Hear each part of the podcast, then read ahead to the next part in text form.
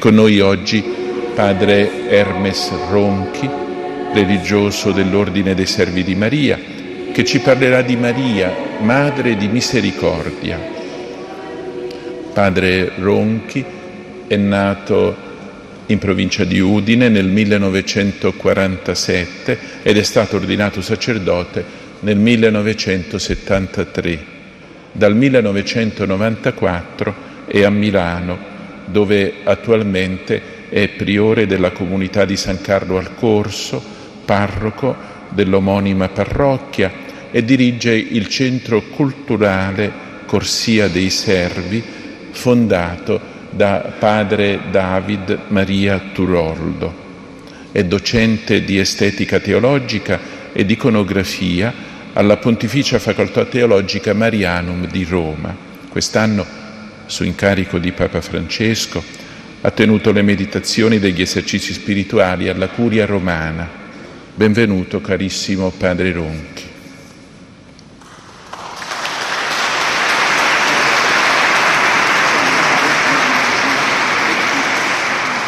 Ascoltate la parola del Signore dal Vangelo secondo Luca. In quel tempo Maria disse, L'anima mia magnifica il Signore e il mio spirito esulta in Dio mio Salvatore, perché ha guardato l'umiltà della sua serva. D'ora in poi tutte le generazioni mi chiameranno beata Grandi cose ha fatto per me l'Onnipotente e santo è il suo nome. Di generazione in generazione la sua misericordia per quelli che lo temono. Ha spiegato la potenza del suo braccio, ha disperso i superbi nei pensieri del loro cuore, ha rovesciato i potenti dai troni, ha innalzato gli umili, ha ricolmato di bene gli affamati ha rimandato i ricchi a mani vuote, ha soccorso Israele suo servo, ricordandosi della sua misericordia, come aveva detto ai nostri padri per Abramo e la sua discendenza per sempre. Davanti all'immagine della Madonna, parlare di lei è è già una trepidazione.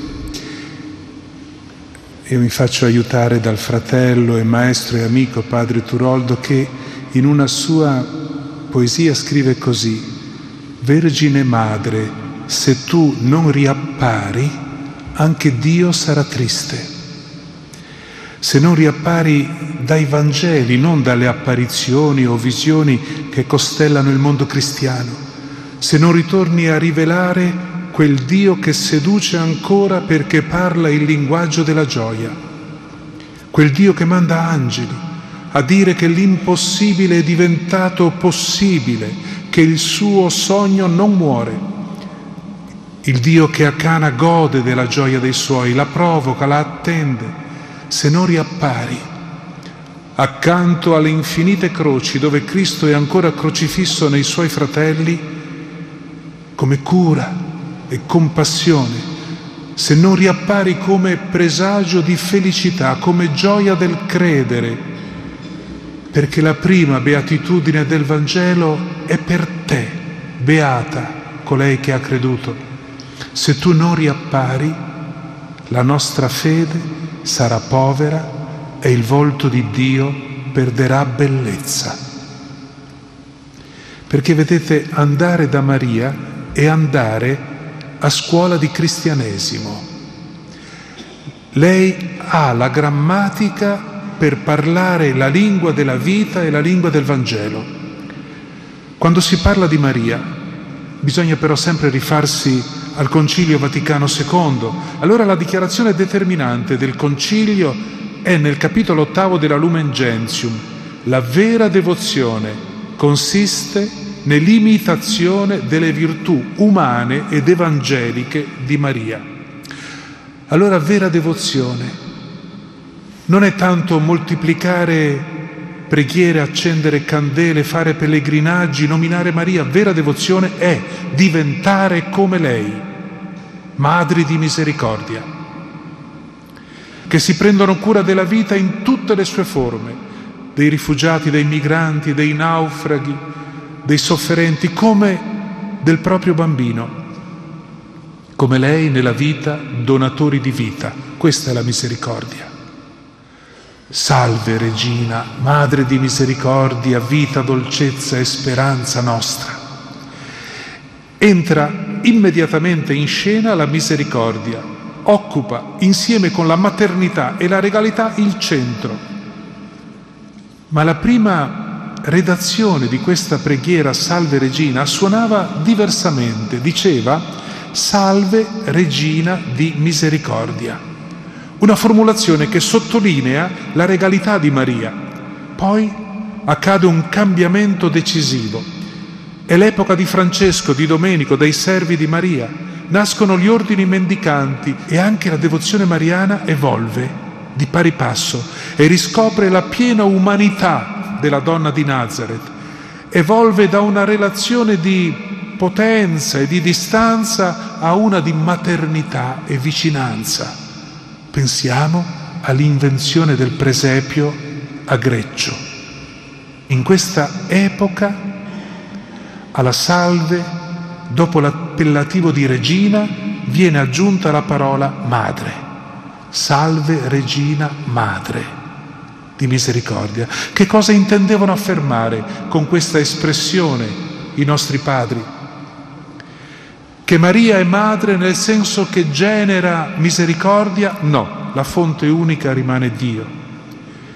Che mentre il Padre è giudice giusto, Maria ne mitiga la severità, intercedendo per noi con la sua dolcezza materna, fino ad avere la meglio sulla severa giustizia divina? No, questi sono significati in parte infantili, in parte distorti. Il Padre di ogni misericordia rimane Dio. Il significato dell'espressione è più alto. Madre di misericordia vuol dire tu sei il luogo dove Dio c'è. Eco delle parole dell'angelo Gabriele, il Signore è con te. Si tratta di capire bene il significato della parola misericordia, l'avrete già sentito altre volte, semplicemente riassumo la misericordia convoca e convoglia tutto ciò che serve a tutta la vita dell'uomo. In ebraico, come sapete, misericordia si dice con il termine rachamim, un termine che è il plurale di rechem, grembo, da cui proviene la vita. Allora non possiamo, non dobbiamo ridurre, impoverire la misericordia al semplice perdono di colpa non dobbiamo mai separare l'idea di misericordia dall'immagine di generazione. È indissolubilmente legata alla metafora del grembo di madre. La misericordia grembo rivela un Dio che presiede a ogni nascita, ad ogni rinascita. Maria è madre di misericordia prima di tutto, perché accoglie nel suo grembo il figlio di Dio, come terra pura, protesa granello per granello solamente ai semi dello Spirito. Davanti a lei Dio si inchina e attende il suo sì, dice San Bernardo, nel silenzio dell'universo. Attende la misericordia primordiale che solo lei può concedergli, un grembo in cui farsi carne. Maria è misericordiosa con Dio lo accoglie gli offre la sua vita. E di questo si tratta anche per noi, di essere misericordiosi con Dio, cioè di accoglierlo, perché Dio non si merita, si accoglie. Forse poi saremo più misericordiosi gli uni con gli altri. La misericordia assoluta è accogliere Dio, essergli madre, essergli casa, aiutarlo a incarnarsi, a rimanere vivo in questo mondo ostile e in questo cuore distratto. E lo Spirito Santo cosa fa? Eternamente compie in noi l'identica opera che ha compiuto in Santa Maria. Verrà lo Spirito, ti coprirà con la sua ombra e tu sarai madre. Lo Spirito realizza in ciascuno la perenne, ininterrotta, infinita, mai finita incarnazione di Cristo. Ancora adesso il misericordioso senza casa cerca casa e la cerca proprio in me, in te, in noi. Tocca a noi diventare madri di misericordia, difendere la casa di Dio in noi, aiutarlo a incarnarsi ancora in queste case, in queste famiglie, in queste strade, in queste piazze, in questo pianeta barbaro e magnifico. Un'altra espressione emerge dalla Salve Regina, volgi a noi quegli occhi tuoi misericordiosi, occhi di misericordia Bellissima immagine. Ma che soccorso può portare un occhio che ti guarda con amore? Non ti toglie dalle lacrime, ma è con te nelle lacrime. Non protegge dal dolore, ma nel dolore. Non ti evita la sofferenza, ma è con te nella sofferenza. Ma così agisce Dio. Non salva Gesù dalla croce, ma nella croce cambia solo una preposizione, ma cambia tutto. Una madre, accanto al letto del figlio malato, non lo può guarire. Non è un chirurgo che strappa via il male dal suo corpo, ma può addolcire le sofferenze del figlio con la sua carezza, può dare conforto che significa un di più di forza, non lasciarlo solo a lottare con le sue paure occhi misericordiosi che non portano la soluzione del problema, ma portano un respiro divino che si intreccia con il tuo respiro. Dio non porta la soluzione dei problemi, porta se stesso dentro i problemi e dandoci se stesso ci dà tutto. La fede non è un'assicurazione contro gli infortuni della vita, è invece un supplemento, un incremento, un accrescimento dell'umano più umano anche nel grembo della nostra notte. Rivolgi a noi quegli occhi tuoi misericordiosi e donaci di acquisire uno sguardo misericordioso. Avete tutti presente il logo del Giubileo? C'è il buon pastore con Adamo soccorso e portato sulle spalle come la pecora perduta, hanno i due volti così vicini che l'occhio destro del pastore e l'occhio sinistro di Gesù si fondono e diventano un solo occhio. La misericordia ti chiede di imparare a guardare il mondo con lo stesso sguardo di Cristo, con i suoi occhi. Ermanno Olmi, grande regista cinematografico, credente, dice che per vedere un prato bene bisogna inginocchiarsi e guardarlo da vicino.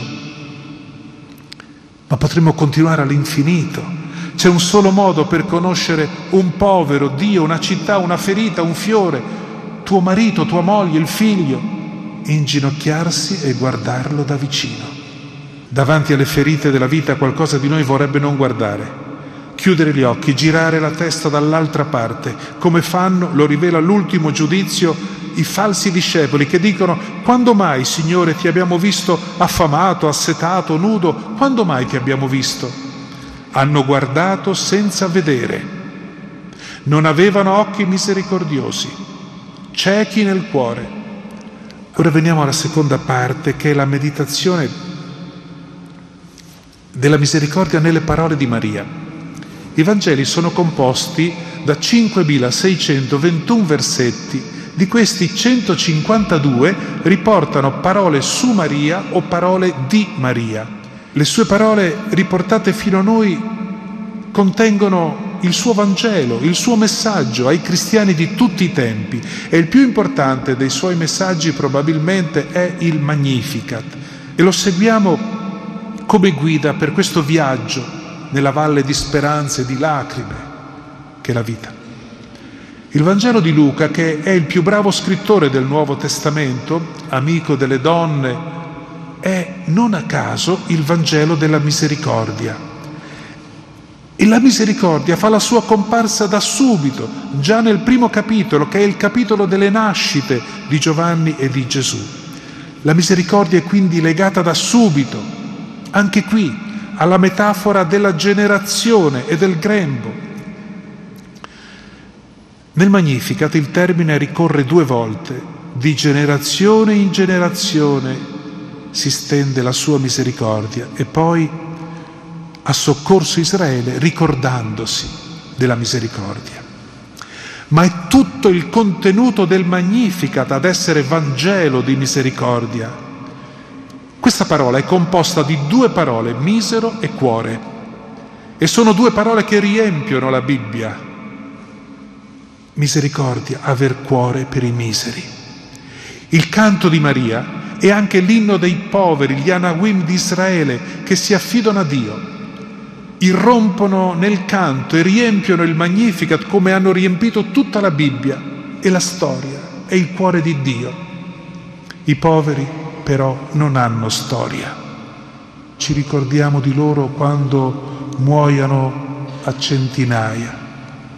I poveri non hanno storia, non fanno azioni memorabili, non hanno archivi e anche Maria sfugge per poco, solo per quel suo figlio all'anonimato della storia di tutti i poveri, ma Dio invece fa storia non con i potenti e con le loro azioni spettacolari, non con gli eroi, ma con le piccole cose, dentro lo spazio sacro della vita.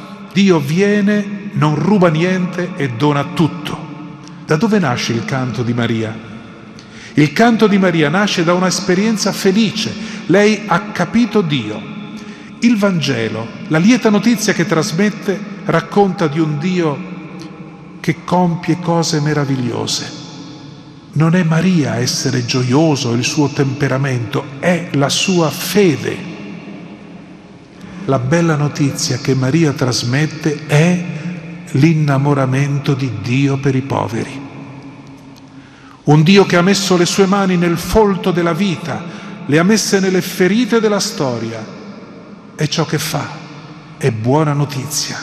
Il Magnificat è proprio il Vangelo di Maria. Allora la bella notizia è ripetere come Maria per dieci volte è Lui che ha guardato, è Lui che solleva, è Lui che colma di beni, è Lui che rimanda, è Lui che svuota, è Lui che si ricorda per dieci volte. Maria è come una rabdomante di Dio nella storia, lo cerca nella storia e lo vede. La lieta notizia è l'innamoramento di Dio che considera i suoi poveri più importanti della sua stessa vita. Allora ecco che al centro del Magnificat c'è un nuovo decalogo, il decalogo del Dio appassionato. Sono 14 i verbi del Magnificat. Di essi dieci sono riferiti a Dio, uno a tutte le generazioni e gli altri tre a Maria. Nell'Antico Testamento il centro erano la legge con i dieci comandamenti. Maria invece propone questo nuovo decalogo, non più un codice di comportamento dell'uomo verso Dio, ma è bellissimo il racconto di un Dio che esiste per l'uomo, il comportamento di Dio verso di noi.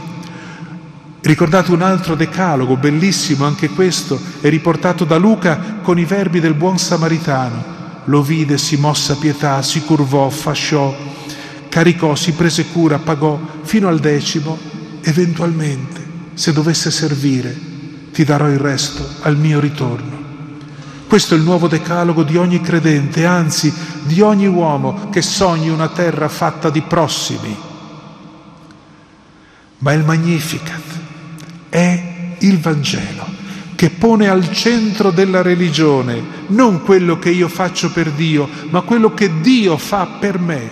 Al cuore del cristianesimo non c'è il mio comportamento, la mia etica, il mio dovere, ma il comportamento di Dio, cioè la sua misericordia ha saziato la fame degli affamati di vita, ha lasciato a se stessi i ricchi, le loro mani sono vuote, i loro tesori sono aria, ha liberato la sua forza, ha imprigionato i progetti dei forti. Ecco la misericordia, che cosa fa? Sazia, colma, libera, rovescia, svuota, genera, dura per sempre. Non riduciamola alla semplice cancellazione di una colpa passata.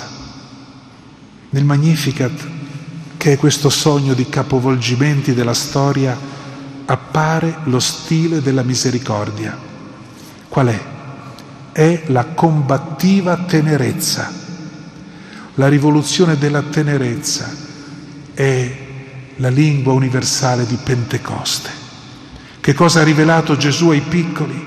Non una dottrina, ma il racconto della tenerezza di Dio. E nel fazzoletto di terra che noi siamo chiamati ad abitare, noi dobbiamo essere il racconto della tenerezza di Dio, della sua combattiva tenerezza, della sua misericordia. E la seconda osservazione del Magnificat sulla misericordia è Ricordati che il tuo amore è grande, non dimenticarti di essere misericordioso. Sovrapponiamo due frasi del Vangelo. Siate misericordiosi come il Padre, siate perfetti come il Padre. Se le sovrapponiamo capiamo che la perfezione di Dio è la misericordia. La misericordia che dà significato al cuore, orientamento alle mani, diventerà il nostro modo di vivere il Magnificat, ricordarsi Possiamo dimenticare anche tutte le altre parole, basterà ricordare la misericordia, lo Spirito che ha il compito, dice Giovanni, di riportare al cuore dei discepoli le parole di Cristo. Santa Maria invece riporta al cuore questa parola, misericordia. Ecco, prendiamo come nostro, come scritto per noi, questo verbo del Magnificat, che non ha un soggetto, che è rivolto a tutti, perché dimenticare è la radice di tutti i mali ricordati.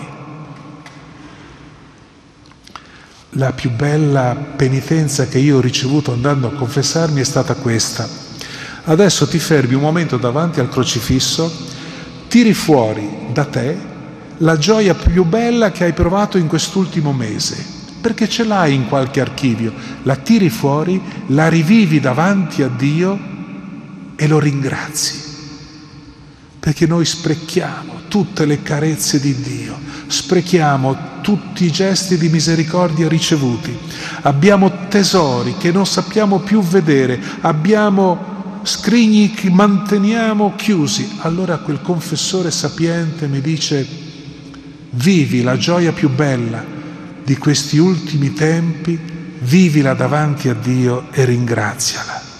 Magnificat vuol dire far grande, ma come può una piccola creatura far grande Dio? ma Dio è grande o piccolo a misura dello spazio che occupa nella tua vita, secondo quanto spazio gli concedi, quanto cuore gli dai. Questo vuol dire magnificare Dio. E ricordo anche un'altra, la più antica preghiera mariana giunta fino a noi, probabilmente del III secolo, è in greco ma più conosciuta con l'incipit latino sub tuum presidium, ma in essa Maria è detta per la prima volta probabilmente nella teologia come Teotokos, cioè Madre di Dio, sotto il riparo del tuo grembo di bontà, delle tue viscere di misericordia, ci rifugiamo, o oh Madre di Dio, le nostre suppliche non respingere, ma strappaci via dal pericolo, tu, la sola pura e benedetta. Ma poi ancora, più che soccorrere nel pericolo, più della protezione nelle difficoltà, più che essere riparo, Maria è madre con viscere di bontà che traduce ciò che sul Calvario Gesù dice a Giovanni, ecco tua madre. Il testamento di Gesù è questo, per tutti noi, guarda a tua madre, lì trovi l'alfabeto della vita. Maria è nostra madre misericordiosa, non in quanto ci genera alla fede, quello è il ruolo della Chiesa col battesimo, e madre nel senso di colei che ci insegna a vivere, che ti introduce giorno per giorno nel mestiere di credere, nel mestiere di vivere, che ti trasmette l'arte di amare, che è il compito più difficile. Maria è l'icona splendente del nostro futuro. Questo significa madre. Cosa fa allora Santa Maria per noi? Certo, prega per noi, intercede per noi, però fa anche qualcosa di più grande, è dentro la nostra fede come energia di crescita, è dentro il nostro amore come forza che lo rende limpido, è dentro la speranza come perseveranza del cuore nella notte. Ci sospinge instancabilmente verso la nostra maturazione come fa il DNA delle nostre cellule. È lei il DNA di fede e di amore che è al lavoro continuamente dentro ogni cellula di Chiesa.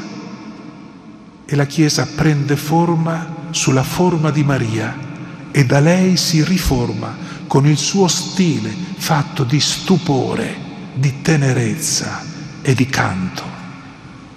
Allora la vera devozione Cos'è? Forse aggiungere alle litanie mariane un altro titolo altisonante come corredentrice, mediatrice di tutte le grazie? Io penso di no, ma è piuttosto aggiungere alle litanie qualcosa di sommesso, di vicino, di ispiratore, qualcosa che ci fa crescere, ad esempio Maria, donna che va in fretta. La fretta con cui si mette in viaggio verso Elisabetta, quel segno della sua libertà grande, segno di una vita appassionata e appassionante, la vera devozione non è solo invocare la sua protezione, ma chiedere il suo modo di amare. In Maria il devoto è reso grembo, capace di tenerezza, di pietà, di compassione. Siamo resi grembo che accoglie il verbo di Dio, lo accoglie lettera per lettera. E che cos'è la lettera di Dio? Siete voi, dice Paolo. La più bella parola di Dio sei tu. Sillaba di Dio è la tua vita, dove riprende il suo cammino il mistero infinito dell'incarnazione. E concludo con una breve preghiera. Santa Maria, Madre di misericordia, prega per noi peccatori, che venga il suo perdono di ciò che fa soffrire, di ciò che fa morire, il suo perdono che venga per tutto ciò che non sa fiorire, per avere amato poco e male, il suo perdono nel tempo e nell'eternità. Prega per noi e per tutte le nostre notti tu che nella notte del tuo grembo hai fatto spazio alla luce della vita. Prega per noi, tu primizio degli amati, che sei già nostra sorella, tu che sei già nel cuore dell'amato. Amen.